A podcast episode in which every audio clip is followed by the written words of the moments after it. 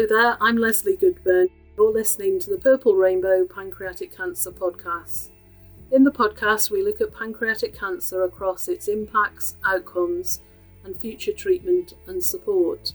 We'll hear from patients, loved ones about the reality of the diagnosis. We'll hear from surgeons, oncologists, and nurses about the work they do to support people who are affected. We'll hear about the wonderful work done by researchers to find a breakthrough in understanding and treatments for the future. We hope that as a result of the podcast, you'll learn more about the signs and symptoms, about how this diagnosis affects the family, about the hope for the future. Thank you for listening. Charlotte and I look forward to you joining us on our journey through pancreatic cancer throughout the 30 days of November with contributors from across the world. The Purple Rainbow podcasts are produced as part of Seth's legacy in memory of my wonderful, kind, curious, funny husband, Seth Goodburn. Hello, welcome to today's episode. I'm Charlotte. Now, over the last few days, and in fact weeks, we've spoken a fair bit about clinical trials. Or at least we've heard a fair bit about clinical trials. We've not actually spent that much time talking about what a clinical trial actually is. Now, obviously, they can be very different, but I thought it would be a good idea to help us understand a little bit more about what goes on in a clinical trial and maybe dispel a few myths. So, to do that, we're going to hear from Chris Bell. He's a clinical research nurse at the Christie Hospital in Manchester, working in the HPB department. Clinical trials are research studies involving people. Uh, they test whether particular treatments are safe and how well they work. As researchers, we need to know does a treatment work? Does a treatment work better than other treatments? And does it have any side effects? There are more questions uh, uh, that we need the answer to, but those are three ones, uh, three three predominantly that we look for. Um, clinical trials are designed to answer these questions and improve health and quality of life for our patients. Um, until well designed trials have been carried out, we simply do not have enough evidence to know if a treatment is both effective and safe. So, without trials, there is there would be a risk that people will be given treatments which do not work and could be harmful to them. Although survival for many types of cancer uh, has improved over the last few decades, unfortunately, there hasn't been the same improvements for pancreatic cancer. The five year survival rate hasn't improved for 40 years, and this is why I believe that clinical trials are so important. And I know from when I've been speaking to people, we hear that oh, I'm involved. You know, there's a phase one clinical trial, phase two. What what are those different phases, and what, what's involved in them? Many clinical trials are carried out uh, in a number of stages or phases, as we call them.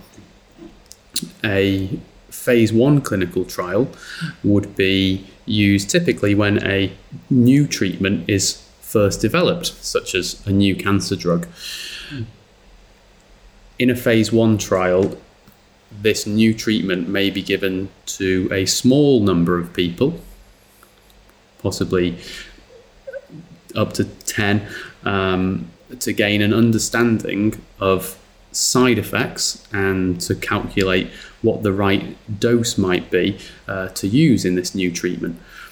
Um, participants to a phase one trial may be people who are starting treatment for the first time, or perhaps people who have already tried all of the usual treatments. By the time a drug reaches a phase two trial, re- researchers will know more about it from the phase one trial.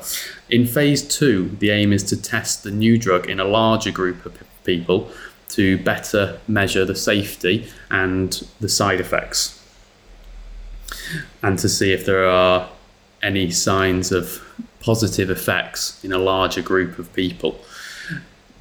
Phase two trials may or may not involve comparison with another treatment. A phase three trial are carried out on medicines which have passed phase one and phase two trials. They're usually large and may include hundreds or even thousands of patients. They often compare the effects of new drugs or treatments with standard treatments, if there are, if there are any. They phase three trials provide a better test of whether new treatments work better than existing treatments and firmer evidence about how common any serious side effects might be. Um, many phase three trials are randomized clinical trials. Uh, in a randomized clinical trial, one group of people, the experimental group, will be given the new treatment. The other group, called the control group, uh, is given the standard treatment. If no standard treatment exists, the control group may be given a, a placebo. Um, to make sure that each group contains a similar mix of people, many trials are randomized. This, pe- this means that people are allocated at random to either group within the trial. This is usually done by a computer program. When people are randomized, they have an equal chance of being in either trial groups. Um, this random allocation helps ensure we are comparing two very similar groups of patient. So if one group does better than another, it's very likely because the treatment being compared is better than the other treatment being used in the other group. So you mentioned a little bit about um, you said side effects are monitored and obviously uh, safety is looked at as well. How I think for some people when they hear clinical trials because it is an experiment or it feels like it's an experiment, it's research that's going on. Are people concerned about safety? Should people be con- concerned about safety? I think it's important to remember that clinical trials are carefully designed to minimize the risks and maximize the benefits to everybody taking part, uh, whatever treatment they receive. Some trials will involve very little risk. Um, some trials may involve more risks. Um, as participants taking part in the research, your doctor or research nurse will explain to you what they already know about any potential side effects for the drug being tested, and this should help you decide whether to take part or not. Clearly, this will depend very much on the exact type of drug being tested, so we would always encourage our patients to ask specific questions about the trial that they're on. Um, of course, it can be worrying to hear about all of the possible side effects, but it is important to bear in mind that not everyone reacts in the same way there are a lot, I guess, there are some common misconceptions about clinical trials that you must hear from people qu- quite often, I guess. Yeah, I, I, think uh, one of the most common questions that I get asked by a patient is um, Will I receive a placebo? And that's something that I touched on uh, when discussing the phases of clinical trials. And just to go back to that slightly, to clarify what a placebo is. Um, and that is a treatment with no active ingredient that's often designed to appear very like the treatment being tested. Um, and by comparing people's responses between a placebo and to the treatment that we're testing, researchers are able whether to tell whether the treatment is having any real benefit rather than a perceived benefit. They are an essential part of some clinical trials. The important thing that I would like to reassure our patients is that not all trials contain a placebo and that all trial protocols in the UK have to be approved by a research ethic committee. In particular, the ethics committee will check that the question being asked by the trial have not already been answered and that the people being asked to take part are being approached in an appropriate way with clear information to help them to decide whether to take part. So it will be clear to any participant whether they would be receiving a placebo or not. But I would say that's one of the things that, that, that comes up, and um, your research nurse or uh, doctor will be able to answer any questions about that. And if someone does decide to go, you know, their approach to take part on a clinical trial and someone does go on it, what what can they expect? Obviously, everything's gonna be different, but it's like support wise, what do they get support wise? Because it's it adds that uh, it, it's an uncertain time for everybody when you're going through through cancer treatment. To then go on a clinical trial, I don't know, it just adds that ne- ever next level of a bit more of uncertainty or a bit more of because you don't know necessarily what what's gonna what's gonna happen, do you? Mm. I, I, I, can't speak for all hospital trusts. Certainly, uh, at the Christie in Manchester, we're the largest single site oncology centre in Europe. So I feel that we're able to offer really good support for people while they're on a clinical trial uh, at the Christie. Um, a, a, every patient will have a uh, on a trial will have a clinical research nurse that's assigned to them, um, and they'll be there to help guide you through the practicalities of being on a clinical trial. We know that dealing with a diagnosis of pancreatic cancer and making choices about treatment can be extremely challenging for patients. So, taking care of people's emotional and psychological needs is one of our top priorities for anyone making these considerations. Um, we can also provide practical help with the logistics of travelling to appointments, or if people need to stay away from home for intensive visits to the hospital, we can support patients with financial help.